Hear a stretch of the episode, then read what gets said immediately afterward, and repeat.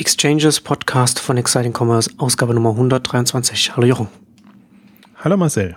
Heute wollen wir über den Sportbereich sprechen, eine Fitness-Ausgabe sozusagen, war auch ein großes Thema auf der C E S. Fitness-Wearables werden wir dann, glaube ich, auch noch ein bisschen noch darüber sprechen, was was Under Armour da macht. Die greifen da ja äh, sehr an, und aber einsteigen wollen wir mit der Übernahme von der MySport Group äh, durch die durch einundzwanzig Sports Group. Ähm, du hast auf Exciting Commerce geschrieben, dass da so ein, dass da so eine wilde Mischung da entstanden ist. Ähm, Vielleicht fangen, vielleicht steigen wir da mal ein, wie, wie das einzuschätzen ist, ob das dann jetzt einfach jetzt die Summe der Teile oder das Ganze größer ist als, als die Summe der Teile, so rum sagt man's. Oder, oder wie man, oder was, was, was da jetzt da zu erwarten ist auf dem deutschen Markt. Das wäre genau die Frage. Also es hat sich ja schon ein bisschen angedeutet. Ähm, äh, C P O Partners ist ja die, sind ja die quasi, die, die Strippen ziehen, so aus, aus meiner Sicht oder das, was man so mitbekommt. Die hatten ja diesen Deal zwischen Planet Sports und einundzwanzig Sports Group ähm, ja eingefädelt, weiß ich gar nicht, aber auf jeden Fall war immer nur von einem Investorenkonsortium die Rede, die da quasi diese ähm, Fusion ähm, in die Wege geleitet haben, und die waren aber auch parallel schon an der MySports Group äh, beteiligt, die ja hauptsächlich sich dann, also als Shopping Club gestartet sind und sich dann umpositioniert haben in Richtung Marktplatz. Vaola ist ihre Marke gewesen, und insofern ähm, ist das die Übernahme da schon spannend. Also das, das ist für mich sogar fast die spannendere Übernahme als Planet Sports, weil Planet Sports, ähm, glaube ich, hatten wir das letzte Mal auch ausführlich äh, besprochen, ja immer noch die ganzen, in Anführungszeichen, Filialen an der Backe hat, und äh, da, deswegen ist es für mich kein so richtiges, äh, äh, also weiß ich nicht, was das werden soll. Da finde ich jetzt diese Übernahme viel ähm, spannender oder zielführender, Ähm, konzeptionell, weil ich, äh, weil, weil es eben eine Marktplatzübernahme ist, und ähm, das ja, glaube ich, in jeder Produktkategorie jetzt das Thema sein wird. Also was mache ich als Händler und wie positioniere ich mich, sodass ich einfach auch online wettbewerbsfähig bin. Und der Sportmarkt hat gerade eben noch eine, eine spezielle Herausforderung, habe ich in einem, im Beitrag auch anklingen lassen, dass eben die, die Hersteller sehr selektiv vorgehen. Also dass die wirklich sich inzwischen überlegen, wen beliefern sie mit Produkten oder mit welchen Produkten und wen nicht. Und da hast du natürlich als Marktplatz-Player, der im Prinzip sehr viele Händler anbinden kann, also der eher mal, sagen wir mal, über die Händlerschiene überlegt, ähm, bringe ich den rein oder nicht rein, ähm, bringst du den natürlich zum Teil dann durchaus mit Produkten rein, die du selber vielleicht nicht haben kannst. Ähm, also deswegen finde ich das schon ähm, im, im Grunde smart gemacht, also weil es so ein paar Ähm, ja, Unwägbarkeiten ausgleicht. Also das Spannende ist, finde ich, die sind halt jetzt sehr flexibel aufgestellt, konzeptionell. Wo, wo, wo ich noch ein bisschen zweifle oder mich frage, wie, wie drei so äh, ja sehr heterogene oder sehr, also mit ihren eigenen Problemen behaftete Unternehmen, sag ich jetzt mal so, zusammengeführt werden sollen in einer ja. Gruppe. Das Das wird die große Herausforderung sein. Aber wenn ich es jetzt mal auf einer ganz abstrakten Ebene betrachte, sage, ähm, wie, wie muss so ein zukunftsfähiger Player in dem Online-Sportmarkt aufgestellt sein, dann ist das jetzt schon mal eine, eine spannende Geschichte, vor allen Dingen, weil alles, was mir sonst so begegnet, ist ja immer nur, ähm, ein Online-Händler übernimmt einen anderen Online-Händler oder die werden zusammengeführt oder so. Und es ist nicht so, dass man sagt, da, da kann man jetzt mal so richtig auch ähm, in Richtung, ja, ich, Plattformstrategie würde ich es jetzt mal noch nicht nennen. Also so hoch würde ich es jetzt mal alles gar nicht ansiedeln. Vor allen Dingen, ich blicke bei, bei MySports Group nicht durch, ähm, wie, wie Vaola sich entwickelt hat, ob das, das wirklich Substanz hat oder ob das jetzt quasi, kann ja auch so eine Art Notverkauf sein, dass man die zusammen äh, bündelt, weil man sagt, na, das MySports Group an sich hat eh keine Perspektive mehr. Also braucht es da irgendwie eine andere ähm, Konstellation. Also es gibt da sehr viele Fragezeichen auch bei diesem ganzen ähm, Konstrukt, ähm, aber was, was glaube ich, wo die Zeit reif war oder ist, ist, dass das tatsächlich einen, einen, es einen größeren Player im Online-Sportmarkt braucht. Also es gibt einfach keinen. Die sind alle irgendwie bei, also die waren ursprünglich mal, also bevor jetzt Blend Sports übernommen wurde, ist vielleicht war sogar Blend Sports noch der größte im, im mittleren zweistelligen ähm, Umsatzbereich, aber ansonsten alles so bei zehn, zwanzig, vielleicht dreißig Millionen Euro Umsatz, Und meine Hypothese ist ja mal jetzt so für die Phase, in der wir sind, es bräuchte schon hundert Millionen mindestens, um, um wirklich da eine, eine substanzielle ähm, Macht in Anführungszeichen aufzubauen. Und das da war oder war und ist der, der, der Sportmarkt, finde ich, zu fragmentiert. Also das heißt nicht, dass ich jetzt dafür plädiere, dass es immer nur ein oder zwei Player gibt in dem, dem ganzen Segment, aber man sieht ja, also es müsste im Prinzip einen Führenden geben, der, der als Händler und vielleicht als Marktplatzanbieter da ist, der das treibt, und ähm, dann kann es natürlich Spezialisten geben, die dann entsprechend dabei sind. Also geht es dann deiner Meinung nach dann auch so ein bisschen darum, dass, dass dann auch ein äh, Anbieter groß genug sein muss, sodass er die, den, den Markt, die Nische dann auch ein bisschen mitgestalten kann, dass er da auch was bewegen kann? Ja, also das, das ist halt für mich die generelle Frage immer in, in, in allen Kategoriebereichen. Ab, ab wann hast du eine Chance? Hm. Also natürlich so ein, wenn man jetzt mal in, in andere Branchen guckt, so ein Zooplus ist halt klasse. Wenn, wenn die einfach mal eine hundert Millionen erreichen, eine fünfhundert Millionen erreichen, ähm, dann haben sie einfach ganz andere Möglichkeiten, sich aufzustellen und den, und den Markt zu gestalten. Also es ist für mich sowohl eine marktgestalterische Komponente als aber auch eine, eine operative. Ich glaube einfach, ein, ein ganz klassisches Shop-Betreiber-Geschäft rechnet sich erst ab einer bestimmten Größenordnung, weil du einfach, du bist halt in einem, in einem Preiswettbewerb drin.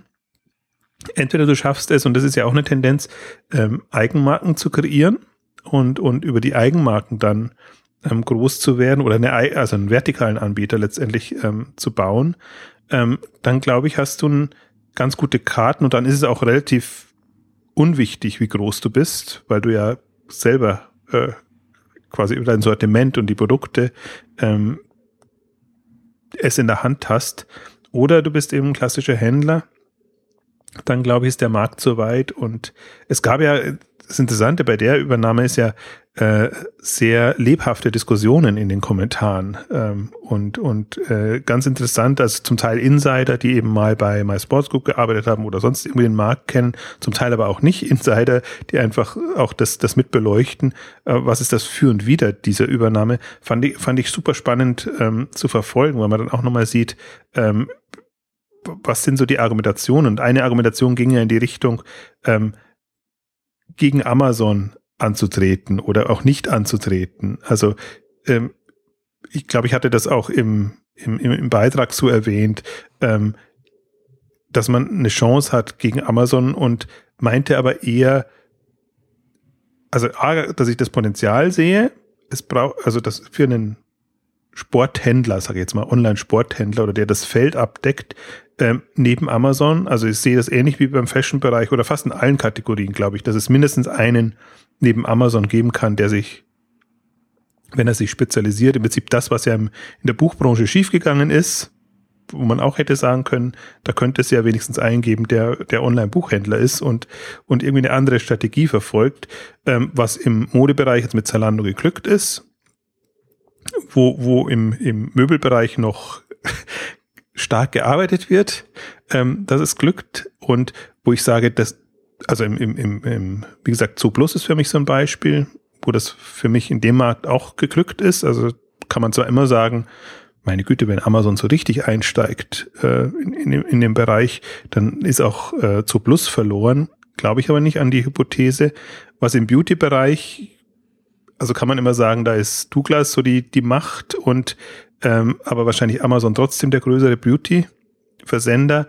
Ähm, aber wenn ich da sehe, so Flaconi und, und was, was ProSieben ähm, gerade in dem Bereich baut, ähm, ist, ist eine Chance da, einen, einen reinen Beauty-Kosmetik-Händler zu haben. Und so sehe ich das eben auch im, im, im Sportbereich und im Prinzip in, in fast allen Bereichen, auch Do-it-yourself, Heim, also Baumarkt und, und was es da alles äh, geben könnte. Also das glaube ich schon, da, also manche vertreten ja gerade so die Hypothese, dass, dass Amazon quasi alles gehört oder gehören muss, und ähm, das glaube ich nicht. Amazon ist uni- aus einer Universalversendersicht gesetzt, gerade, ähm, aber aus einer Spezialistensicht glaube ich, ähm, wenn sich da entsprechende Player etablieren, ähm, haben die eine Chance. Ähm, also, aber ja, aber ich, also es ist, ich finde es wir haben ja jetzt ja auch schon ein paar Mal ähm, hier über den über den Bereich auch gesprungen, gerade mit Runtastic, das auch viel äh, öfter durchexerziert.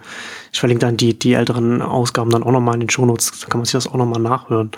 Ähm, ich finde es, also ich bin mir ich bin mir da nicht so hundertprozentig sicher, wie sich wie sich der Markt ent, äh, entwickeln wird, ob es tatsächlich da so ein so einen so einen großen Händler da geben kann, weil wir hier ja, werden wir dann ja noch darüber sprechen, mit Under Armour gibt's ja gerade auch von Herstellerseite halt auch schon auch Möglichkeiten da einfach.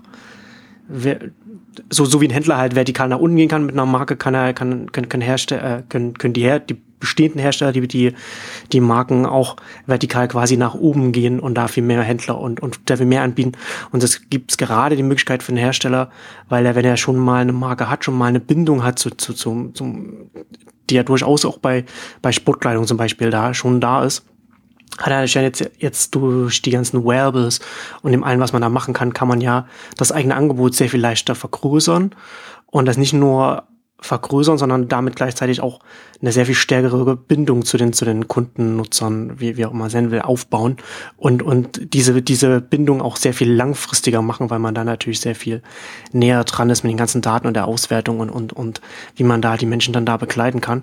Und das auf der einen Seite und auf der anderen Seite gibt es natürlich so vom Sortiment her schon auch, kann halt auch vieles von einem, von einem Amazon äh, abgedeckt werden. Ähm, also da gibt es auf jeden Fall eine Möglichkeit, aber es ist, glaube ich, dadurch, dass der Bereich jetzt so in, in Bewegung gerät, gerade auch dadurch, dass er auf Gadget-Seite halt so viel möglich wird, ähm, ist es auf jeden Fall eine, eine sehr große Herausforderung für einen Händler, da so zwischen diesen zwei Polen dann da einen Weg zu finden, wie man, wie man sich da differenzieren kann und, und da einen Mehrwert schaffen kann. Absolut, also ich bin da auch voll bei dir und ich bin auch jetzt nicht sicher, ob das jetzt ein Händler ist, äh, ein klassischer Händler, der quasi da neben Amazon äh, ähm, existiert. Ähm, das, das ist ja gerade das Spannende, deswegen haben wir ja auch den, den Sportbereich immer wieder, weil, weil der irgendwie gerade so eine Eigendynamik entfaltet, die andere Branchen nicht haben. Also wo der Elektronikhandel, wo man es vielleicht erwartet hätte, Da, da geht gerade gar nichts voran. Ähm, im, im Modebereich geht viel voran und, und der, der, der Sportbereich entwickelt sich halt so eine ganz andere Richtung. Also eher so das, was wir im, im Buchhandel hatten, als, als dann die E-Books ja. aufkamen, haben wir jetzt quasi so mit, mit den Gadgets, Wearables und was, was da alles kommt, also Tracker, ähm, Geschichten, ähm, die da nochmal eine ganz andere Dynamik reinbringen. Deswegen, ich, ich das ist ja das eigentlich, also das, ich habe eher so begonnen jetzt von der allgemeinen Marktsicht heraus, aber was mich skeptisch macht, ist ja genau die Frage, vom Timing her ist es eigentlich relativ spät jetzt, dass sowas passiert. Also das, das hätte ich mir im Grunde in dieser Konstellation früher gewünscht. Und genau in, eben in, in dem Sportmarkt, wo ich genau das sehe, so wie, wie, wie du es ja auch beschrieben hast, dass da noch ganz andere Effekte jetzt reinkommen. Und natürlich jetzt so eine Gruppe, die sich jetzt da formt, mit der Integration ganz gut beschäftigt ist jetzt erstmal. Ich, ich, ich wollte gerade sagen, da ist man erstmal mit sich selbst erstmal ein, zwei Jahre ganz gut beschäftigt und kann da nicht, kann da neben dem laufenden Geschäft und der Integration nicht noch neue Geschäftsfelder etablieren und aufmachen oder, oder, oder sich strategisch weiterentwickeln. Da ist man erstmal so schon ganz gut dabei. Das wäre halt jetzt genau die Frage, ob das eher ein, ein konventionell gedacht ist, also sprich, man macht jetzt, man, man sucht sich jetzt geeignete äh, Player, bündelt die und eventuell verkauft man das dann wieder, wenn man es jetzt mal aus reiner In- Finanzinvestoren-Sicht betrachtet, ist es leider ja nicht bekannt, welche Kapitalgeber dahinter stecken, sondern nur wer das quasi, äh, wer, wer die Schritten zieht. Ähm, deswegen kann man nicht so sagen, ob das jetzt Private Equity ist, ähm, die ja eher so, ja, kommerziell unterwegs sind, sage ich jetzt mal, nicht so kreativ in der strategischen Entwicklung, sondern eher gucken, dass sie das einfach äh, zusammenführen, profitabel machen können und dann eben für einen guten Preis äh, weiter veräußern können. Ähm, weil die, die Frage wäre, also also immerhin ist jetzt schon mal eine Marktplatzkomponente dabei, sage ich jetzt mal so. Das macht es wieder spannender. Wenn das jetzt ein rein, also man bündelt fünf Händler und hat dann eben alle Segmente abgedeckt, dann erreicht man auch denselben Effekt, aber dann ist man noch nicht wirklich über den Berg jetzt strategisch. Ähm, genau aus deiner Argumentation heraus. Deswegen sage ich jetzt, Marktplatz ist schon mal ganz gut. Die Frage wäre halt jetzt, im, im Prinzip, um sich abzusichern, braucht es ja zwei, oder könnte man sich zwei äh, Gedanken machen. Entweder Eigenmarke, ich weiß jetzt nicht, ob einundzwanzig Sports Group, ob die in ihren Bereich schon mit, mit Eigenmarken arbeiten oder, oder Planet Sports kann ich mir eigentlich nicht so vorstellen. Also das würde einen ja dann zumindest so ein Standbein sichern, auf das man eventuell bauen kann, wenn jetzt die, das klassische Händlergeschäft, so, äh, klassische Handelsgeschäft so unter Druck geraten würde, preisseitig, dass man da keine Chance hat. Und oder aber eher in, in Richtung tatsächlich einem, einem einem äh, Mobile- oder, oder Online-Player, sage ich jetzt mal, wenn ich so die Richtung Runtastic, äh, Freeletics und, und wie sie alle heißen, äh, denke. Also, dass man halt diese Facette noch, noch mit drin hat. Also, das finde ich auch ein sehr, sehr gewagtes Spiel gerade, also in dieser, dieser Phase. Also, vielleicht sind wir da, denken wir da aber auch zu weit. Also, vielleicht, also wir sehen natürlich Dinge sehr früh und nehmen die dann sehr früh ernst und diskutieren d- drüber. Ähm, die Frage ist jetzt, ob das ein, ob das schon ein Handels-, also marktprägendes Handelsthema ist. Ähm, ich finde es auf jeden Fall aus Online-Sicht spannend. Ne, ich glaube, ich glaube schon, dass ähm, im Sportbereich so sportinteressierte Menschen da, das, das ist ja, das ist ja der Markt, äh, aktuell noch so mehr oder weniger der einzige Markt, auf auf den Wearables abziehen und, und wo es, wo es funktioniert. Und da hat, glaube ich, schon, gerade wenn man sich die Preise anschaut, da äh, es ist das schon, ist das schon ein Thema. Ähm, das wird halt jetzt, äh, die Frage ist halt, inwiefern man das dann, man, man jetzt dann dieses, diese Wearables, die schon am Markt sind, die die Leute nutzen, dann nutzen kann, um dann darüber weiterzugehen. Also, was ich vorhin schon meinte, halt eine stärkere Bindung sowieso aufzubauen und dann darüber hinaus, was halt Runtastic dann ähm, macht, ne, dass, dass, dass man dann noch mehr Produkte dann in diese, in diese Marke noch mit reinnimmt und, und die Leute quasi in die eigene Welt reinzieht. Das ist, äh, aber ich glaube, dass das jetzt schon, dass das jetzt schon beginnt. Also, wir sehen es ja nicht nur bei Runtastic, sondern eben auch bei Under Armour, die ein bisschen in der, aus der anderen Richtung kommen, aber, aber letzten Endes vielleicht das, äh, das, das gleiche Endziel da so ein bisschen verfolgen. Ja, was ich, also das, ich bin dann noch etwas unentschieden. Also ich, ich sehe das eben auch als, als Thema kommen. Ich sehe die Investments, die da reingehen und sehe eben genau diese Schritte, was jetzt, was jetzt Under Armour gemacht hat und, und was, ähm, was Adidas gemacht hat mit, mit Runtastic. Das heißt, sind ja Investments, die jetzt erfolgen und, ähm, jetzt zum Anfang des Jahres gab es ja diesen, diese Ankündigung dieser Healthbox von, von Under Armour und ähm, die hat mich total fasziniert ähm, aus, aus, aus mehreren Gesichtspunkten, weil sie, A, weil sie jetzt nicht unbedingt erwartet hätte. Also man hatte klar die Übernahmen gesehen und das waren jetzt alles sehr schöne ähm, äh, Online, was heißt sehr schöne, das waren Online-Dienste, die sehr gut dazu gepasst haben. Ich kann es nicht beurteilen, ob die jetzt äh, gut sind oder, oder wie die, wie die Resol- ist, also die Nutzer, ähm, wie, wie sehr die genutzt werden. Aber es war auf jeden Fall sehr smart zusammengestellt und was sie ja noch nicht kommuniziert hatten, was wollen sie eigentlich damit? Also fand ich jetzt schon interessant zu sehen, ähm, dass sie da jetzt quasi einen, den nächsten Schritt gehen und sie haben ja auch so eine Timeline in ihren Unterlagen drin, wo man auch genau sieht, ähm, sie haben sich da echt was gedacht strategisch und legen quasi oder haben im letzten Jahr oder im, seit zweitausenddreizehn, glaube ich, haben sie die Übernahmen gemacht, haben die Grundsteine gelegt, was sie so an Unternehmen, Beteiligungen, Konzept brauchen, um dann eben ein Marktsegment aus dieser Richtung her zu beackern und genauso wie du es beschrieben hast, sehr enge Kundenbindung und, und sehr sehr nah an, an den Nutzern dran. Und aber der, der zweite Aspekt, der, der mich da fasziniert hat, ist, sie nennen es Healthbox. Und das ist ja mein, mein Grundthema, was ich auch mit den anderen Ausgaben schon ein bisschen angedeutet habe. Ich finde den Sprung von Fitness zu Health dann halt nochmal einen spannenden, weil der die, die Klientel einfach sehr erweitert.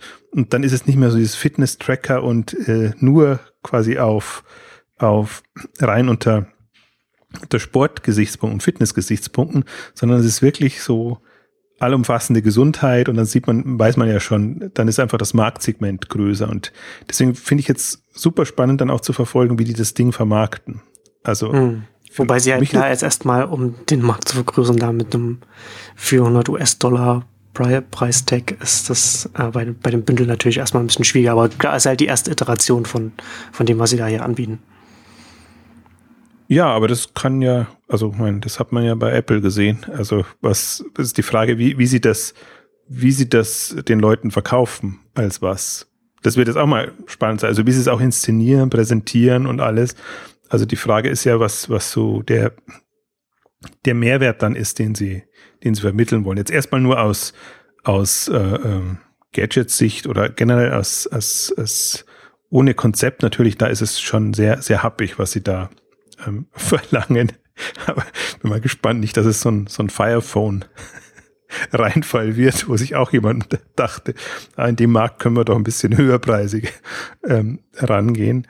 Ähm, also wird schon, naja, ich meine, das ist halt jetzt ganz am Anfang. Also die haben es jetzt am, am glaube ich, das war fünfter oder so, gleich am Jahresanfang angekündigt, jetzt für Ende Januar dann das ähm, quasi, also konnte man vorbestellen, auf den Markt bringen und dann äh, ist es sowohl, die haben ja auch Filialen, also es ist ja quasi ein, ein vertikaler Anbieter, die die natürlich ähm, über Online verkaufen, aber eben auch ähm, stationäre Repräsentanzen haben und da kannst, können sie natürlich nochmal ganz anders ähm, äh, präsentieren. Also ich bin, da bin ich durchaus auch skeptisch. Also ich glaube nicht, dass es so einfach ist für, für einen, also jetzt nicht mal ein Händler, sondern mal sagen Hersteller oder vertikalen Anbieter in dem Bereich, dann auch solche Produkte zu verkaufen. Also das ja. klingt auch erstmal einfacher, als es ist.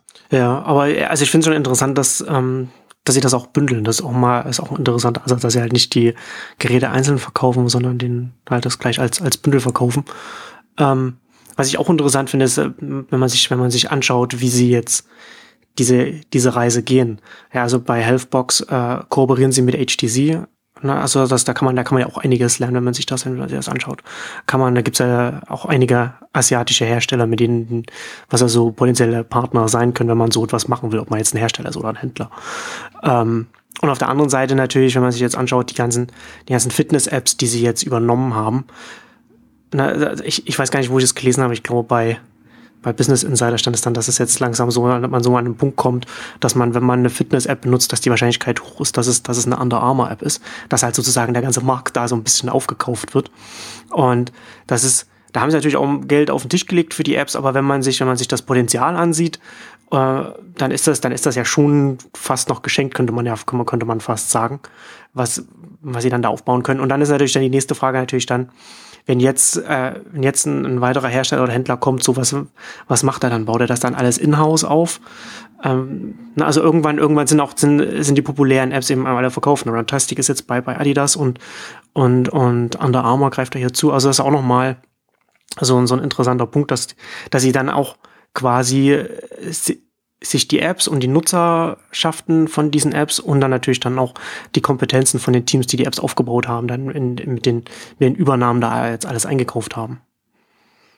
Also sie haben halt, also ich finde es vor allen Dingen unter dem schlimmen Wort, wie ich immer finde, Digitalisierungsstrategie oder Digitalisierung mhm. ähm, spannend, ähm, wie jetzt ein eigentlich gar nicht digital affines Unternehmen diesen Weg geht. Also ähm, das ist, und der, der ist immer mit Risiko behaftet. Also äh, Make or Buy, äh, ähm, klassisch, äh, also sowohl als auch hast du im Prinzip deine ähm, deine Probleme. Das ist halt jetzt mal ein Buy-Ansatz. Und ähm, ähm, es gab noch diesen Inc Punkt com-Artikel, wo sie dann auch irgendwie geschrieben haben, der der Gründer quasi investiert jetzt da eine Milliarde an äh, in ein neues Geschäftsmodell und ähm, ist halt eine extrem ähm, riskante Wette.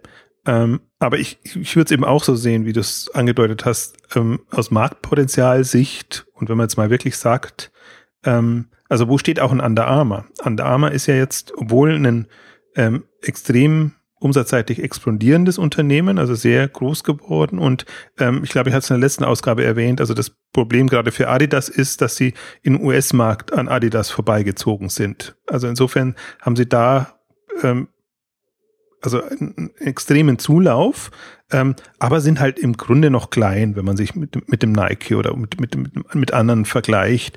Und, und dann ist es halt genau die Frage, was für, für was für eine Zukunft positioniere ich mich quasi?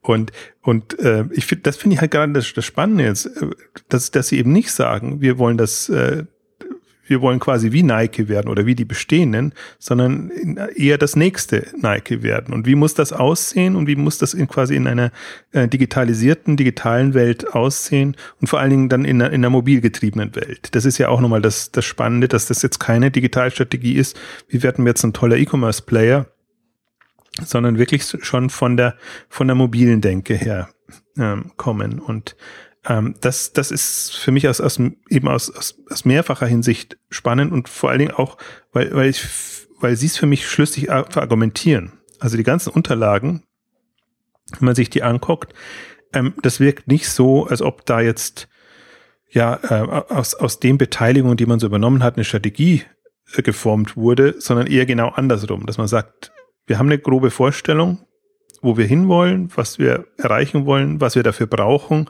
und nehmen das jetzt rein. Also da wirkt für mich ein Adidas, und die sagen nicht viel, das war total enttäuschend. Also sie hatten auch einen Investorentag und alles, haben aber dazu kaum was gesagt, was aus Runtastic werden soll überhaupt, wie, wie das alles laufen soll und also komplett eigentlich ausgeblendet, was ich dann wo das ja eigentlich das Thema wäre, ne? Hm. Ja, sein könnte. Also das meiste, könnte, was man noch ja. über, über Runtastic erfahren hat, war tatsächlich von, von, von den Runtastic-Gründern in, in, über die Interviews äh, bei, beim Exit.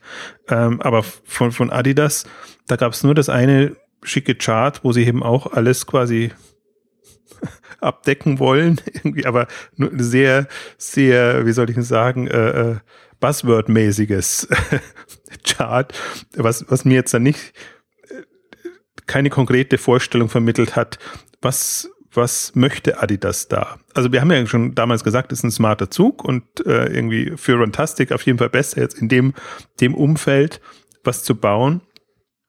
Aber ich glaube, da liegt es eher an Runtastic, ähm, ähm, das, das zu nutzen, als an Adidas jetzt irgendwie äh, da, da eine große Vision äh, zu entwickeln, was das wird. Also da habe ich eher so das Gefühl, Adidas ist mehr getriebener in dem Kontext und Under Armour, ohne dass sie jetzt durch sind, aber die sind für mich strategisch,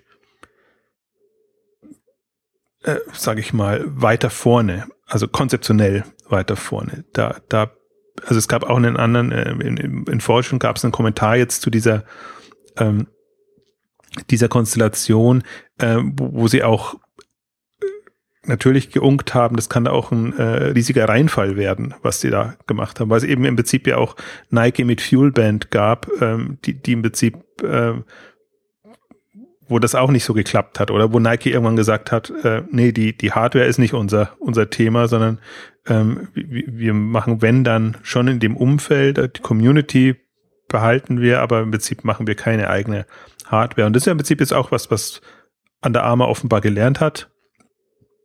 Sie, sie kooperieren mit H T C, du hast es genannt. Und, und ähm, was ich sehr faszinierend fand, auch in den Unterlagen, ähm, sie lizenzieren das, also sie wollen das lizenzieren. Also das ist eine Richtung, in die sie gehen wollen. Ähm, also die denken da sehr,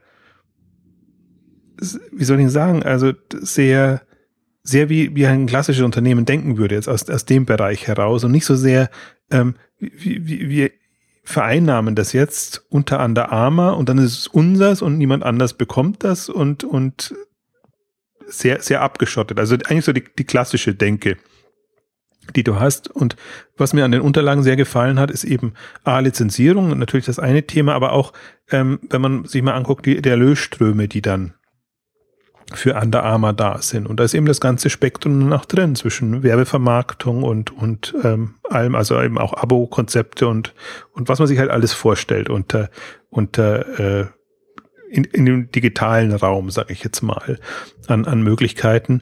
Und das zeigt für mich einfach, dass da dass da eine andere Philosophie und andere Herangehensweise drinsteht, als nur zu sagen, wir brauchen jetzt diese Dinge, damit wir mehr Produkte verkaufen können von unseren, von unseren äh, Sportmarken, Sportlinien. Also deswegen bin ich da mal sehr, sehr gespannt. Das ist auf jeden Fall spannend, dass das in den Unterlagen dann auch, ähm, dass äh, Lizenzierung da auch schon da mit, mit äh, drin ist als, als Aussicht.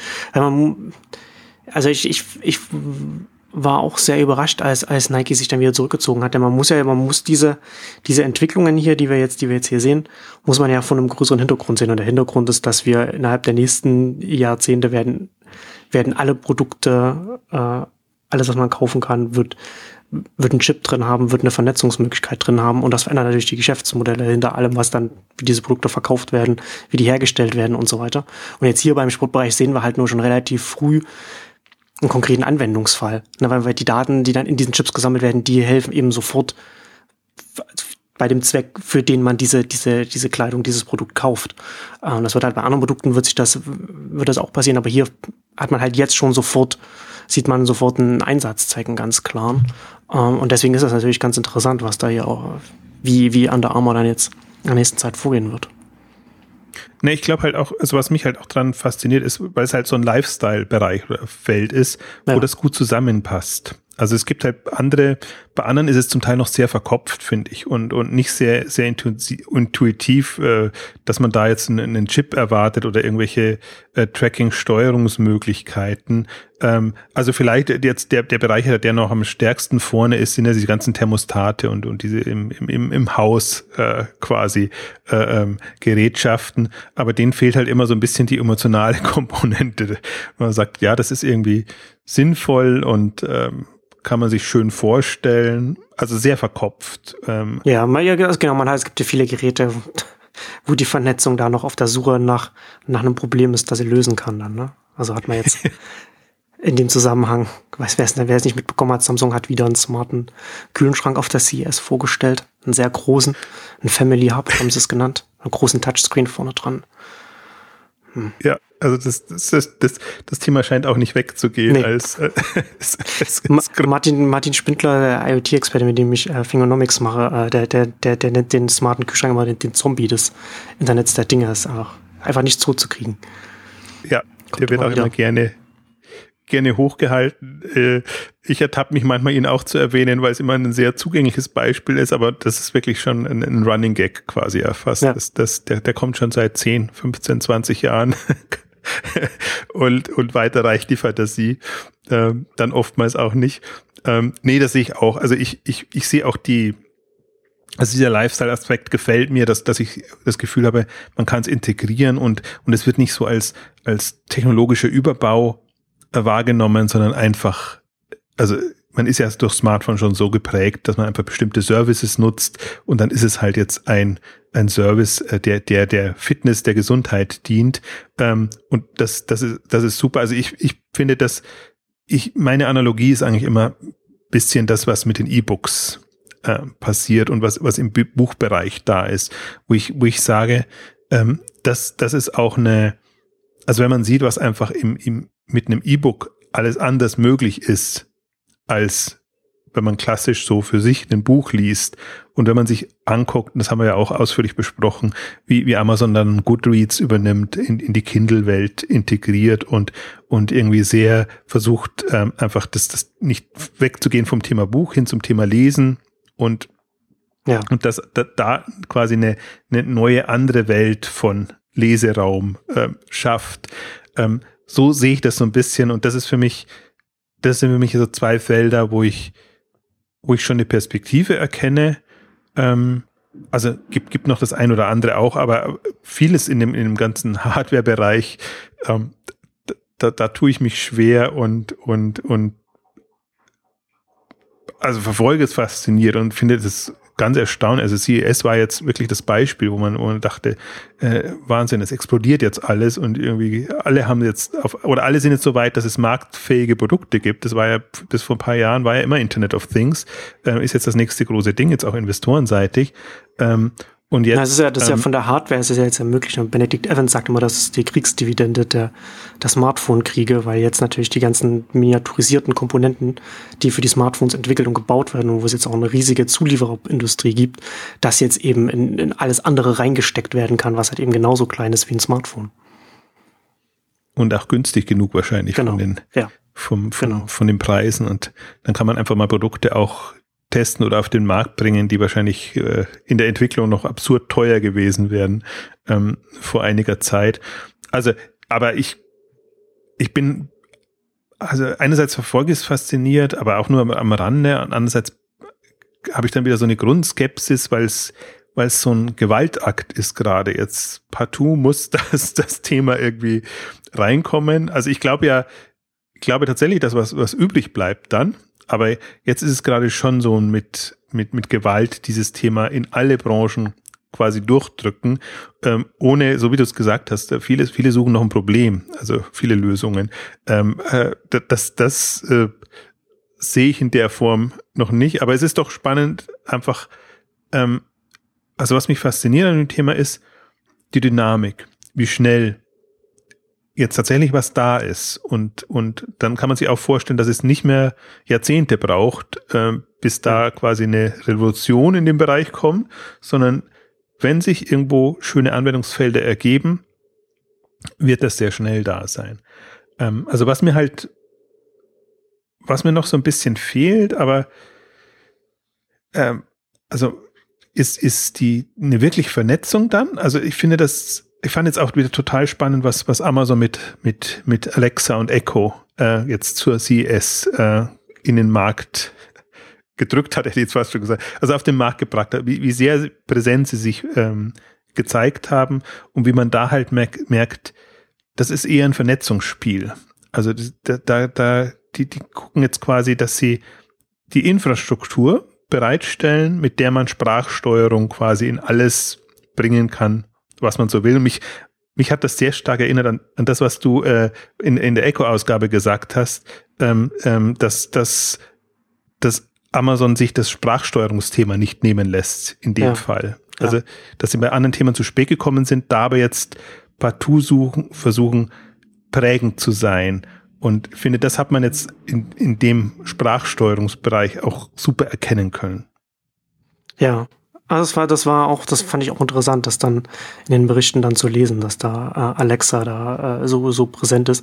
Und das kriegt man dann halt eben viel mehr auf so einer großen Messe wie der C E S, kriegt man das mit, weil da natürlich dann geballt, das sieht was, was da sowieso schon als Industrietrend stattfindet. Ähm, und es ist auf jeden Fall, es ist sehr deutlich zu sehen, dass da, dass da Amazon da auf einem guten Weg ist, da sicherzustellen, dass ihnen da die nächsten der denn das nächste, die nächste Plattformschlacht da nicht wieder so verloren gehen wird, wie es, wie es bei den Smartphones ist, wo sie da einfach äh, zu spät dann dran waren mit ihrem, mit ihrem eigenen Versuch. Und da sind sie einfach, das, da kann man, glaube ich, auch wieder, man, man kann da immer wieder Parallelen ziehen. Also, man, du hast es ja vorhin mit Kindle schon angesprochen, was dann eben einem Amazon möglich ist, wenn es die Kindle-Plattform kontrolliert und dann da aufsetzen, was aufsetzen kann. Da, da wird es ja auch Under Armour dann, dann auch Möglichkeit geben. Und das Lizenzieren nimmt ihnen das dann, dann eben nicht weg, sondern vergrößert das dann im, im Bestfall dann noch, dass die ganze, die ganze Plattformwelt, die sie dann, die sie dann kontrollieren und wo sie dann Sachen aufsetzen können. Und das jetzt mit, mit, mit Alexa im, im Smart Home äh, ist das ja ähnlich, beziehungsweise dann auch im vernetzten, im vernetzten Auto. Ne? Ford hat da jetzt auch bekannt gegeben, dass sie da Alexa äh, in, integrieren. Und das ist natürlich dann auch, wenn sie das auch anschauen, also es ist halt ein, es ist auch ganz, auch ganz clever da so ran angesetzt an den Markt von, für, von, von Amazon. Ne? Also wenn du halt, man hat jetzt einen kleinen Anbieter, der macht jetzt ein klein, macht jetzt ein vernetztes Gerät für, für, ein, für, für das vernetzte Heim zum Beispiel.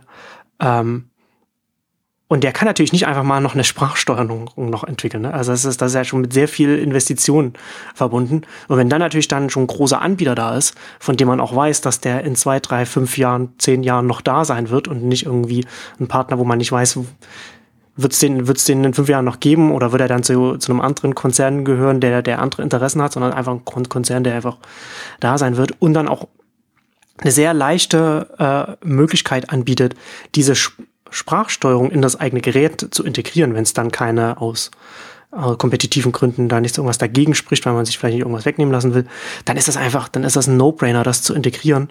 Und wenn das dann so viele Geräte integriert haben, wird automatisch natürlich dieses ganze Alexa-Ökosystem von Amazon sofort wieder attraktiver und das verstärkt sich natürlich dann selbst auch gegenseitig.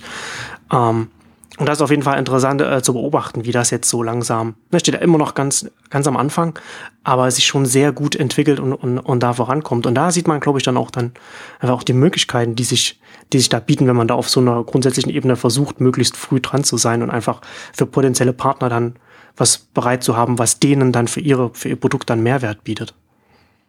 Ne, ich finde auch in dem, vielleicht wenn wir noch, nur noch kurz in dem ähm, Sprachsteuerungsbereich bleiben, ich finde da, da sieht man auch ganz gut den Unterschied zwischen einem, einem Plattform-Player und einem jemandem, der das zum Beispiel als Feature oder als Service anbietet. Und das ist, finde ich auch mal, das, weil es gibt ja super viele, die, weil du es gerade gesagt hast, ähm, ähm, die die Sprachsteuerung an sich als als Service anbieten. Gibt's ja durchaus jetzt einige. Also Amazon hat halt einen übernommen und und baut daraus jetzt quasi diese ganze Infrastruktur heraus. Ähm, und, und das ist für mich auch mal der, der qualitative Unterschied in der Strategie, dass ich mir sage, hat jemand das verstanden, in, in Plattformen zu denken oder denkt er ganz klassisch als Service? Und dann kommt er halt nur, also die Skalierung ist halt eine komplett andere. Dann kommt er immer, je nachdem wie gut der Vertrieb ist und wer das alles einsetzt, ähm, weiter kann man auch, im Prinzip für mich ist so das Thema auch, ich habe mir das auch dieser Tage gedacht, also eben auch auf einen äh, Sprachsteuerungsanwendung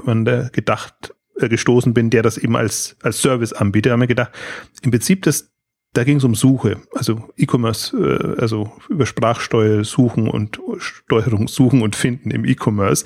Habe ich mir gedacht, im Prinzip auch für die reguläre Suche ist das. Ähm, alle Suchen, die es gibt für den E-Commerce, sind quasi als Service für einen Shop oder für etwas angeboten. Aber es gibt keine Plattformsuche jetzt in dem Sinne, wo man auch sagt, das wäre jetzt ein Thema, wo, wo schon so viel da ist, wo man wirklich sagen kann, das, das kann man ja irgendwie... Da kann man sich ja so, so positionieren, dass man sagt, das bietet man als übergreifende Plattform an, ähm, ohne jetzt äh, wahnsinnig äh, Infos preiszugeben oder Daten preiszugeben. Also ich weiß jetzt nicht, wie, wie Factfinder und, und andere arbeiten, ob die dann auch die, die Möglichkeit haben, die Daten zu nutzen. Also sicherlich, um ihren Service besser zu, zu, zu entwickeln, aber ähm, ob, ob sie quasi auch Erkenntnisse dann anderen zur Verfügung stellen, die, die das Tool einsetzen. Also das verstehe ich halt unter, unter Plattformstrategie im Prinzip. Und ich finde, das, das macht... Ähm, Oder das hat Amazon inzwischen wirklich drauf. Also wenn die Themen angehen, dann gehen sie sie als, als, als Plattform ein, an und pushen natürlich extrem. Und das fasziniert mich auch mal, wie sie dann vertriebsseitig aufgestellt sind. Also jetzt auf Messen natürlich solche Anlässe zu nehmen, aber im Prinzip auch das Begleitblog, was es gibt. Auch die, die, die Schulungen und, und, und irgendwie auch diese ganzen Evangelisten- Evangelisierung, Missionierung in dem, dem, ähm, dem Feld. Also es kommt dann schon mit einer geballten Wucht, ähm, so dass man auch weiß, da kommt jetzt das, das, das nächste große äh, Ding und muss gar nicht unbedingt wissen, dass, ob das von Amazon kommt oder nicht. Aber ähm, im Prinzip, das, das, das spielen sie so, schon wirklich gut. Und, und, vor, und, und so beurteile ich das eigentlich auch. Also ob, ob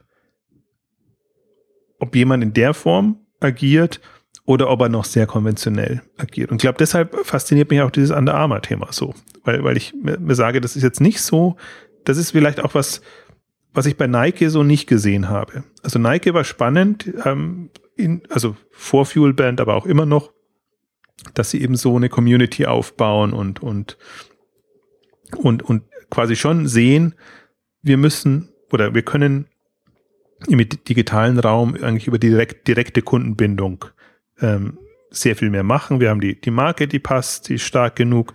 Wir können da wirklich ähm, Communities, Services kreieren, ähm, die, die für unsere Klientel passt. Und ich finde, Under Armour spielt das ein bisschen anders. Also da ist jetzt noch Da ist jetzt noch ein bisschen Fantasie jetzt auch von meiner Seite dabei, aber ich sehe zumindest jetzt keine äh, Beschränkung jetzt, da, sondern ich sehe eben da eine eine Grundoffenheit, und ich finde auch diese, diese Kooperation jetzt mit, mit, mit H T C unterstreicht das so ein bisschen, dass man halt sagt, wir suchen uns Partner und wir, wir gucken, wie wir da aber trotzdem uns und unsere Themen mit reinbringen. Und das heißt ja nicht nur Healthbox, sondern äh, Under Armour Healthbox oder U A äh, Healthbox. Das heißt, ähm, in irgendeiner Form gebrandet ist es dann schon, und man, man weiß ja nicht, wie, wie intensiv das irgendwann mal gebrandet ist. Also die, die einzelnen Services oder Apps werden ja auch, die haben ja ihren Zweck, dienen ihrem Zweck. Also die haben es jetzt ja nicht, ähm, also es läuft unter, unter Armour Record ja als, als, oder Connected Fitness äh, als, als, als Grundthema. Ähm, also sie haben jetzt die, zumindest die Einzel-Apps, wenn ich das richtig gesehen habe, nicht umbenannt, aber sie haben dem Ganzen einen Rahmen gegeben, sodass man dann sieht, das ist ein Under Armour Konstrukt und hat dann zumindest eine, eine Grundassoziation ähm, zu, zu, zu der Marke. Und wie gesagt, ich, es ist kein, das ist jetzt kein digitaler Player, der, der aus einer digitalen Welt kommt, aus einer Online-Welt kommt. Ähm, da erlebt man das sehr selten, dass so gedacht ist. Und deswegen, selbst wenn Under Armour jetzt im, im deutschen Markt vielleicht noch nicht so präsent ist, ähm, ist das für mich das immer ein gutes Beispiel, weil es einfach zeigt, ähm, auch online nicht so affine Player können es irgendwie. Also das ist eine, ja. das ist eine Einstellungssache. Für mich ist das keine Frage, also, also, also muss ich quasi einen, unbedingt einen, einen, einen Online-Unternehmen sein? Also geht so ein bisschen zurück zu dem, was ich glaube, was jetzt zum Teil auch, auch Konzerne oder solche Marken gelernt haben, dass, dass sie halt, äh, dass, dass diese Grundnaivität weg ist, sozusagen. Wir sind ein mächtiger Player und wir brauchen jetzt noch ein bisschen Digital-Know-how und, und machen da so ein bisschen und dann sind wir quasi gesetzt. Dann kommt niemand mehr an uns vorbei, sondern das ist einfach schon aufwendiger und komplexer ist, ähm, aber jetzt auch nicht so, so wahnsinnig. Naja, ja, es ist schon, schon komplexer und schon erstmal äh, erfordert halt auch eine, ein Bewusstsein dafür, dass man sich als Unternehmen dann von, von der Grundausrichtung her vielleicht auch ein bisschen verändert. Ähm, aber man sieht ja eben bei Under Armour auch, dass dann diese, die Veränderung des, der Grundausrichtung, die mit dem Unternehmen dann hergeht, das ist ja dann auch keine hundertachtzig Grad Wende. Ne? Das ist ja schon eine Erweiterung dessen, was da ist. Da wird die Marke weiter ausgebaut, da wird die Bindung dann eben, was, was wir vorhin schon angesprochen haben, äh, verstärkt. Aber es ist nicht so, dass dann jetzt digitale Produkte kommen, die jetzt dem, dem klassischen Geschäft das Wasser abgraben. Da ist ja dann immer dann der Punkt, wo es, wo es für Unternehmen schwer wird. Also im Handel halt ganz klassisch, wenn man ein Filialgeschäft hat und, und ein Online-Geschäft und wie man das dann, wie man das dann, wie man das dann zusammenbringt, weil das eine dem anderen dann, da kommt man intern dann in, in, in die Quere und so weiter. Und das ist ja, und das sieht man hier ja, dass, dass die Bandbreite der, weiß ich, digitalen Expansion oder wie man es nennen will, ja schon größer ist als dass alles von bestehenden und bei bestehenden Unternehmen, wenn sie ins Digitale reingehen, dass das dann automatisch eine Selbstdisruption ist, sondern es kann eben auch, kann eben auch eine Möglichkeit sein, sich, sich ähm, zu erweitern. Das, das steht ja nicht allen Unternehmen offen. Aber jetzt um so einem Hersteller, deswegen meinte ich das halt auch am Anfang, dass es, dass es ja auch interessant wird, inwiefern überhaupt klassische Händler, Online-Händler sicher behaupten werden können, weil sie neben einem großen Anbieter wie Amazon, der, der auch vieles von der Nische abdecken kann, eben auch von bereits etablierten Herstellern quasi in, von der anderen Seite in die Zange genommen werden können, weil es für die äh, eine Erweiterung ist und eine Möglichkeit, Bindung aufzubauen und das eigene Produktportfolio zu verfestigen und, und, und weiter auszubauen. Absolut, also da bin ich ja, bin ich nah bei dir, vor allen Dingen, weil ich auch ähm, da sehe die, die, die Effekte, exponentiellen Effekte, die da eintreten können. Und das ist ja nicht so, also die, die Grundlagen werden gelegt und ähm, vieles wird nicht klappen und wer weiß, ob Under Armour ja klappt, weiß man auch nicht. Aber wenn es klappt, dann sind die halt, dann kann man extrem explosives ähm, Wachstum erwarten und vor allen Dingen auch, auch internationales Wachstum. Das, das ist halt auch das Spannende, finde ich jetzt für so ein Unternehmen wie, wie Under Armour. Die sind halt jetzt im U S-Markt groß geworden. Ich weiß jetzt nicht genau die Zahlen, ich glaube so äh, dreißig Prozent waren es ungefähr, was die international jetzt an Umsatz machen. Habe es jetzt nicht mehr genau präsent. Also jetzt eigentlich noch ein kleines Licht, wenn man das auf quasi den gesamtglobalen Markt äh, ähm, betrachtet. Und ähm, über Apps und über so eine Strategie ähm, kann man halt gut ähm, in, in Märkte schon mal reinkommen und kann die wahrscheinlich anders angehen und anders entwickeln, als man das klassisch gemacht hat. Ähm, also ich glaube auch, dass, dass zwei Punkte wichtig sind in, in, in so einer Strategie entwickeln. Das eine hast du schon, hast du nochmal betont, Bewusstsein, also wie, wie geht man ran und, und was will man? Und ich finde, dass das andere, was man, finde ich, bei Under Armour auch besser sieht als bei anderen, vom Ende her denken. Also wo will man irgendwann mal sein oder wie, ja, welche Vorstellung entwickelt man von einer Welt zwanzig zwanzig, zwanzig fünfundzwanzig ähm, mit allen Unwägbarkeiten? Also das ist ja die Kunst dabei, es ist es nicht zu zu abgehoben zu haben, sondern ähm, realistisch genug und aber trotzdem noch offen genug zu sein, wo man dann hingeht und was macht man dann? Und bei an üblicherweise erlebe ich ja immer so, dass man den Trends hinterherhechelt. Da kommt jetzt das Ding, da müssen wir rein, da kommt jetzt das Ding, da müssen wir auch noch machen und dann hat man quasi, ist man überall dabei und kann dann auf schönen Konferenzen oder wo auch immer in Präsentationen sagen, ah, wir machen das und das und das und guck mal, die fünf Trends oder sieben, acht, neun, zehn Trends, die jetzt da sind, überall mischen wir mit. Und darum geht's ja genau nicht. Da, da wird man ja wahnsinnig, wenn man wirklich äh, quasi wahllos alles macht und, und ich finde, da sieht man sehr schön, Sie haben so eine Vorstellung entwickelt davon, wo, wo entwickelt sich dieser ganze Sport-Fitness-Markt ähm, hin, also mit den neuen Technologien und ähm, wofür steht denn Under Armour, wo wollen Sie rein, wahrscheinlich auch, wie wollen Sie Ihren Markt durchaus erweitern, also äh, Klientel, Frauen, Männer, äh, wie, wie sportaffin, fitnessaffin, bewusst man, man ist in dem Bereich und positionieren sich halt dann oder sagen mal, oder sage ich mal, sie, sie machen da schon einen eine neue Welt auf, weil das ist natürlich jetzt eine Komponente, die sie vorher nicht drin hatten, drin haben können, und gucken dann, was ist zielführend in dem Bereich. Und ich finde, das, das ist dann, das ist dann auch machbar, überschaubarer, weil man sich halt nicht, nicht verzettelt und, und irgendwie so, also die, diese Beliebigkeit geht mir immer sehr auf, auf den Geist, wenn man, wenn man, wenn man denkt, meine Güte, ja schön, ja, das ist ein Trend und schön, dass ihr dabei seid, aber was hat das für euch überhaupt für eine Relevanz, das, das Thema? Also äh, am, am absurdesten zum Beispiel war für mich, da musste ich echt schmunzeln, äh, ich war nur einmal auf den Buchtagen, aber ich hatte immer so, so einen schönen, schönen Eindruck von den ähm, elektronischen Publisher-Kreis oder so. Und die haben dann allen Ernstes, äh, nur weil es halt gerade Trend war, Google Glass äh, äh, präsentiert auf in dem Buchkontext. Also wo man äh, okay. mit, mit aller ja. Gewalt versucht, so, so ein Thema da reinzubringen, wo man denkt, ja schön, ihr wisst, was ja. es alles für Trends gibt und was das nächste große Ding ist. Und dann versucht er mit aller Gewalt das irgendwie, also Bücher müssen jetzt auch auf Google Glass, also das wäre jetzt nicht, ja. sagen wir mal, das, das, das Erste, was ich mir vorstellen würde. Ja, das ist dann, ja, das ist dann so, also so pseudo-innovativ sein. Ohne, ohne, ohne dann halt wirklich so äh, an die Sub, an der Substanz zu sein, also zu sehen, okay, ist das jetzt, hat das jetzt Relevanz? Ist das überhaupt, ist, also, das ist wirklich, wirklich ein sehr, sehr amüsantes Beispiel, weil das ja dann auch nochmal nochmal ein Prototyp war, der, der ja nur so in, in, der es ja nur geschafft hat, so ganz early, nicht mal early adopter, aber nur, nur Leute, die halt quasi Beta-Tester für die Hardware waren und da in das Programm einkommen und das bekommen haben. Und das Ganze ja dann mehr oder weniger nochmal eingestampft und zurück ans Reißbrett gegangen ist, als Google festgestellt hat, was halt viele von uns vorher gesagt haben, dass der Formfaktor so in der Art überhaupt keinen Sinn ergibt. Und das dann, das dann in so einem, also sehr, da gibt es so viele, so viele Aspekte, wo man, wo man sagen könnte, warum das keinen Sinn ergibt. Das ist ein schönes Beispiel.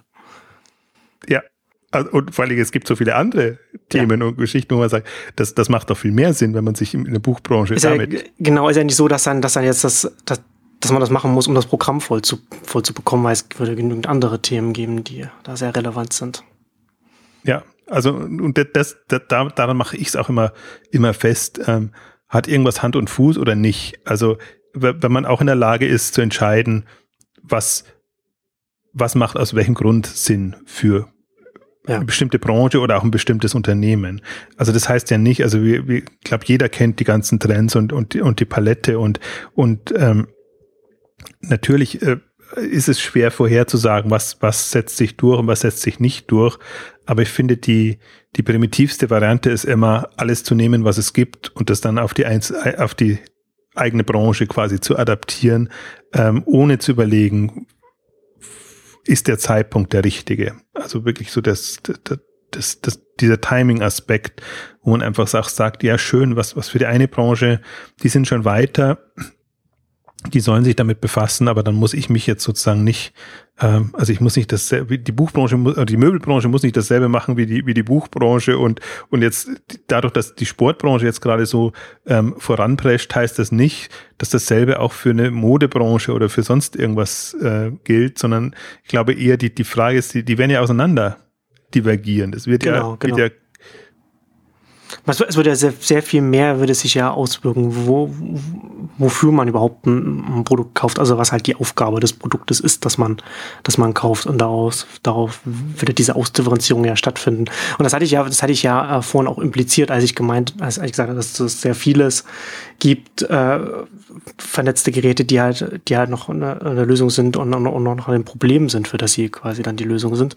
Während man beim Sportbereich eben schon sehr genau sehen kann, was ja der Einsatzzweck ist, was, was es den Leuten bringt. Und deswegen ist das jetzt eben auch schon so früh. Deswegen gibt es eben Fitness-Wearables. Deswegen ist der Fitnessmarkt der Wearable-Markt aktuell, weil man da, weil da eben der Einsatzzweck ganz klar ist. Und das ist natürlich dann auch jetzt bei allgemein bei Kleidung zum Beispiel ja überhaupt noch nicht, ob da überhaupt, inwiefern da so etwas in der Richtung überhaupt Sinn ergibt und wo das mal hingehen kann. Und da sieht man, also ich glaube schon, dass, das ist halt so auch so ein, so ein, so ein allgemeiner Trend, Den, den man beobachten kann, dass durch diese, dass durch die Möglichkeiten, die uns jetzt mit, mit den, mit, mit der Vernetzung, mit den, dadurch, dass man das, ich weiß nicht, wie man es nennen soll, dass es das Smarte, das Vernetzte in, in die Geräte reinbringt, sieht man da ja letztendlich das Gleiche, was man so ist auch schon bei Unternehmen sehen kann, die von, von der Digitalisierung ihrer Branche betroffen sind, dass man, was wir als, als ähm, Trend auch bei dem in der Handelsbranche eben auch sehen können, dass so eine Ausdifferenzierung stattfindet. Also auf Unternehmensebene, also da Händlerebene zum Beispiel, dass man da so die Unternehmen sich in unterschiedliche Richtungen entwickeln, je nachdem in welcher Nische, in welchem Markt sie aktiv sind und es eben nicht mehr so ist, dass man einen Händler mit dem anderen vergleichen kann. Und genauso ist es, ist es eben bei den, ist es auch bei den Produkten, wo wir jetzt ganz lange Sportkleidung halt durchaus auch, auch wie, wie normale Kleidung war und sich jetzt, sich da eben auch etwas, etwas verändert. Ähm, was, wobei Sportkleidung ja auch wieder nur ein Unterbereich von, von, von Sport an sich ist. Aber, ne, aber das, nur, nur als ein Beispiel, das halt diese gleiche Ausdifferenzierung auf Produktebene wie auf Unternehmensebene, werden wir jetzt, das ist so einer, finde ich, so ein, so, so ein, gibt immer so, werden wir hier so Jahresanfang, immer so Megatrends herausgegeben. Ne, das, also können ja keine, können keine normalen Trends sein. Aber wenn es wirklich einen Megatrend in, in, in der Wirtschaft gibt über, jetzt nicht dieses Jahr, sondern grundsätzlich über die, das letzte Jahrzehnt, die, die und die kommenden Jahrzehnte, dann ist es die Ausdifferenzierung auf Unternehmensebene und auf Produktebene. Ja, ich würde sogar noch einen Schritt weitergehen, auch auf Branchenebene. Also ich, ja, mich fasziniert genau. Das total, wenn wir, wenn wir über, also früher waren die ja alle zusammen. Also eine Musikbranche hat C Ds verkauft, eine Buchbranche hat Bücher verkauft, ja. Und da konnte man wirklich im Handel sagen, okay, äh, ich, gib mir das Produkt, ich verkauf's dir oder äh, quasi, dass die Umgebung wird immer ja. ähnlich aussehen. Und ja. jetzt, wenn man sieht, wo, wo steht eine Musikbranche? Äh, In, in, in, also hat ja eigentlich kaum mehr was mit klassischem Handel zu tun. Ähm, Buchbranche, ähm, komplett anders, ähm, Elektronikhandel, Modebranche, also jetzt, jetzt Fitness. Ähm, also deswegen, ähm, ich, ich sehe das auch so. Also das, das macht, deswegen ist auch, ähm, finde ich, das Thema E-Commerce für mich so faszinierend, wenn man es jetzt mal wirklich so abstrakt als E-Commerce betrachtet und gar nicht mehr als Handel. Das, das dass das I eben stärker wird. Ähm, andere sagen ja immer, dass das I verschwindet und es wird wieder Commerce. Ähm, glaube ich eben nicht, sondern dass das I wird so stark und und das das macht quasi komplett ähm, also eigene Branchenmechaniken und und und ähm, so, dass ich auch gar nicht so sehr mehr glaube, dann also kann jetzt eine eine Kann jetzt, also man kann ja immer sagen, von, von anderen Branchen lernen. Also kann man jetzt von der Musikbranche lernen. Man kann von der Musikbranche nur lernen, dass die, dass die, die Umwälzungen kommen werden und dass man nicht weiß, wo, wo sie enden. Aber man kann nicht lernen, dass die Umwälzungen in einer anderen Branche, am Handelssegment, sage ich jetzt mal, in, in ähnlicher Form passieren werden. Ähm, und das, das ist auch für mich das, das Reizvolle gerade jetzt an diesen Entwicklungen, dass einfach wirklich wieder so ein paar Knoten geplatzt sind, die einfach ja. die Möglichkeit bieten, Märkte umzugestalten. Und wenn man es jetzt positiv sieht oder wenn man in der, der Amazon-Nomenklatur bleibt, äh, kundenorientierter äh, zu gestalten, äh, wie auch immer. Also nicht nur, glaube ich, sondern man, man kann eben auch äh, Themen komplett neu und anders angehen. Ähm, man kann es, glaube ich, genau weiterhin auch noch so strategisch angehen, wie man es immer gemacht hat, dass man sagt, man, da ist ein Markt und den definieren wir uns und da gehen wir rein und die Kunden kommen dann schon, in Anführungszeichen. Das wäre ja die andere äh, Herangehensweise. Ich glaube, das wird genauso noch noch passieren, aber natürlich auch aus, aus einer Kundenorientierungssicht heraus. Und da kommt es halt wirklich dann auf die auf das Nutzungsverhalten und die die Umgebung an und, und sehr viele Aspekte, die halt sehr weit weg sind vom Handels oder vom vom Art, vom vom Ort des Verkaufs, sage ich jetzt mal. Und ähm, das ist Also deswegen auch immer mal wieder, wir werden es wahrscheinlich tatsächlich jetzt noch öfter machen müssen, das war gar nicht so vorgesehen, äh, immer mal wieder die Sportbranche äh, zu beleuchten, weil da echt viel passiert und was wir jetzt gar nicht so, es war so ein Randaspekt, den ich gedacht habe, könnten wir vielleicht noch reinnehmen, die Ausgabe müsste aber auch nicht sein, ist wirklich, wenn ich mir angucke, was in dem Hardware-Bereich passiert, also Fitbit ist ja an der Börse, an die Börse gegangen, Jawbone und, und andere, die ja so aus dem Hardware-Bereich kommen, wo ich gerade eher das Gefühl habe, die tun sich eher schwer. Also die sind halt noch so konventionell unterwegs und alle, die quasi nur Hardware getrieben sind, ja. schwierig. Naja, ja, es, es kann durchaus sein, dass, dass die auf dasselbe Problem gestoßen sind, diese Unternehmen, auf das vielleicht auch äh, Under Armour mit seinen Geräten und mit, seinem, mit seiner Strategie auch stoßen wird, dass man so dieses dieses Fitnessstudio-Problem, ja, dass die Leute natürlich dann, sie haben, man hat einen guten, guten Vorsatz, man will jetzt, man will jetzt mehr für seine Gesundheit tun, man schließt eine Mitgliedschaft beim Fitnessstudio ab oder man kauft sich einen Fitness-Tracker oder die Healthbox, dann benutzt man das ein, zwei Monate und dann geht man nicht mehr hin oder benutzt es nicht mehr und dann, und dann liegt es daran, hat man schlechtes Gewissen, dann benutzt man es einfach nicht mehr.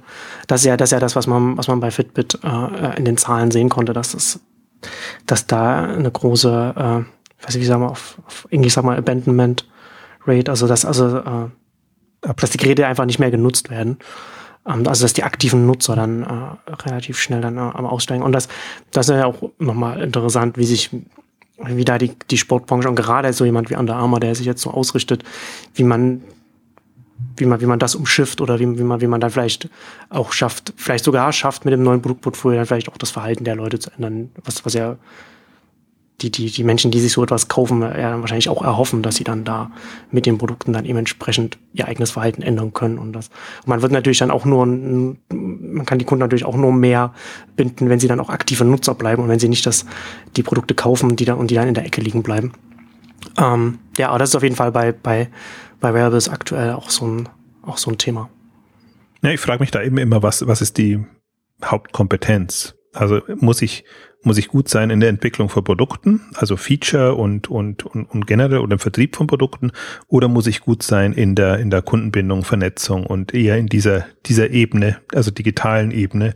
Und ähm, gerade vertrete ich die Hypothese, dass das Zweite entscheidender ist und sein wird und guck mir so ein bisschen die, die Hardware-Unternehmen an, ähm, wie sie das gelöst haben, also ob sie da überhaupt eine Möglichkeit haben, also eben auch mit ihren Softwarekomponenten und und den dem Platt der Plattform, die sie, die sie bieten, ähm, das zu haben und und ähm, hat das einen Einfluss? Also das das wird sich das wird man ja erst sehen. Also momentan habe ich halt das das Gefühl, so viele Hardware-Investments sind Hardware-Investments und und diese Ebene wird nicht so berücksichtigt, äh, ja. was was Vernetzung und, und Plattformstrategie angeht. Und ich, ich glaube, dass, ich würde fast sagen, ist jetzt fies formuliert, aber sage ich jetzt mal, mit, mittelprächtige Hardware mit starker Vernetzung oder, oder da eine Lösung hat wahrscheinlich mehr Chancen als erstklassige Hardware mit ja. sehr schwacher ja, Vernetzungskomponente. Absolut. Sehe ich auch so.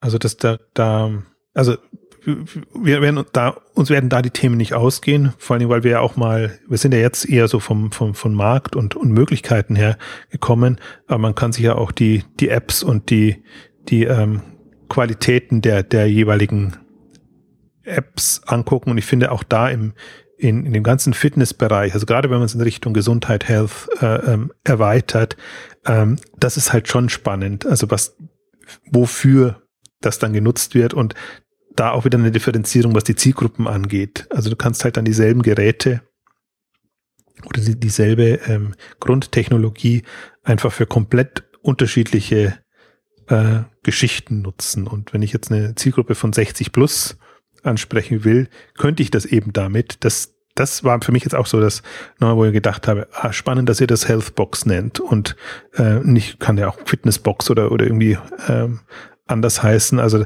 da war, da habe ich, da fand ich dann, also ich habe eigentlich jetzt eher gedacht, Under Armour wäre für mich jetzt eher eine, eine stark jugendlich positionierte Marke.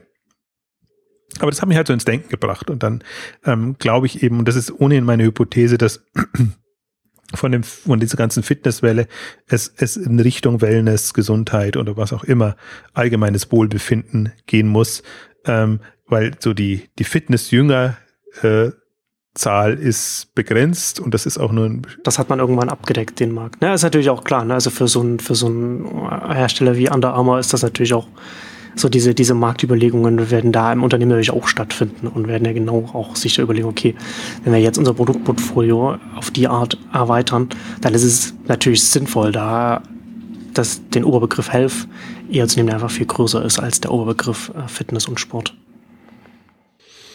Also in der Hinsicht super spannend. Ich glaube, da, da werden wir mal noch, noch vertiefen. Also wenn, wenn irgendwelche Meldungen reinkommen oder irgendwelche Entwicklungen ähm, passieren, vertiefen reingehen, mindestens so spannend wie die gesamte Handelsentwicklung. Also wenn ich jetzt, wir haben ja, sind ja eingestiegen mit der Übernahme von, von einundzwanzig Sports Group und äh, MySports World und ähm, auch da tut sich ja einiges. Also da sind gerade einige am, am, am gucken, äh, wie sie da den, die Handelswelt quasi erschüttern, verändern.